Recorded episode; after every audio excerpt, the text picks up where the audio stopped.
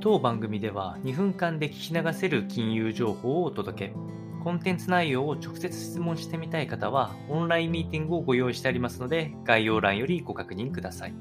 本日のテーマは、日本への外国人観光客受け入れ再開に関して、制度が複雑との声というようなお話をしてまいりまして、でこのお話は日経新聞に記載されたあ日本があ6月10日から外国人観光客の受け入れを2年ぶりに再開することとなったんですけれども、えー、ビザの申請やマスクの着用の義務、添乗員の同行など、制度が複雑という指摘が増えているというような報道がされております。まああのもちろん旅行会社さんもこの日本の水際対策が素晴らしいという表現はされているものの G7 主要7カ国のどの国よりも厳しく観光客自体が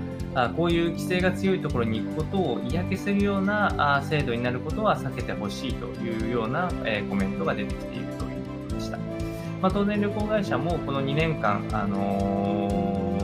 旅行客、観光客が少なかったため、収益的には、えかなり低くなったこともあって、できるだけ、えー、観光客が動いてほしいという願いはあるものの、やはり分かりづらいとか、あちょっと行くのをためらうようなあシステムっていうのは、確かに海外の旅行客からは避けられる可能性はやっぱりあるのかななんていうのは、この記事を見て思ったところだったので、えー、まあ、今後もどんどん水際規制っていうのがどんどん撤廃されていくとは思うんですけれども、えこの動向によってはまた